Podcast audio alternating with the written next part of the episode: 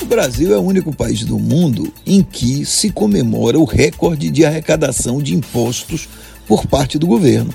Realmente houve um crescimento expressivo em impostos no ano de 2021, um crescimento real de 17%. E muita gente diz que o aumento foi tão expressivo porque os lucros e rendimento das empresas cresceram. E isso indica que a economia está crescendo e o governo tributando mais. Na verdade, não é bem assim.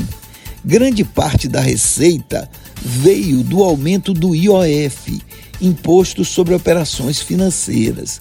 Mas, mesmo que fosse por conta do aumento nos lucros das empresas, é uma tristeza estar comemorando isso, porque esses lucros deveriam estar sendo reinvestidos na produção, aumentando a base produtiva, gerando mais empregos e não sendo carreados para o saco sem fundo dos gastos do governo.